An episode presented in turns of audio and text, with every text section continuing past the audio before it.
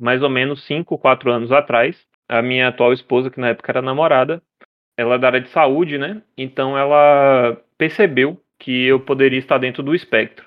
E um dia ela chegou para mim e falou que ela achava que eu estava dentro do espectro e ela começou a me dar uma lista de coisas que ela percebia em mim que poderiam indicar que eu que eu fosse autista, né? No caso ela queria que eu investigasse isso. Quando ela falou sobre isso, eu fui extremamente preconceituoso. Quando ela falou que eu poderia ser autista, né?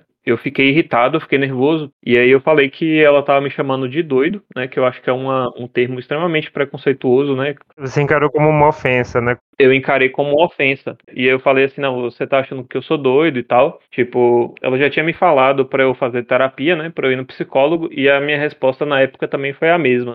Hoje considero que essa minha fala foi extremamente preconceituosa e capacitista eventualmente, né, comecei a fazer a terapia, porque, como eu falei antes aí nos bastidores, eu tive um processo de depressão muito forte. E aí, quando eu comecei a fazer a terapia, por causa desse processo de depressão, eu quebrei um pouco desse preconceito com a questão da saúde mental.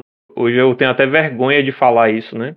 Mas para ser bem sincero com vocês, eu tenho que falar o que eu falei no dia, porque, assim, sei lá, alguém que pode ouvir aqui o podcast talvez tenha a mesma mentalidade que eu tinha antes.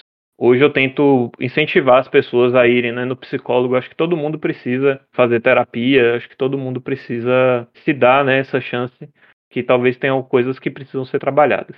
O ideal é que uh, todo mundo que tenha condições vá, né? Porque senão a gente acaba indo na terapia para lidar com pessoas que não fazem terapia, né? Exato.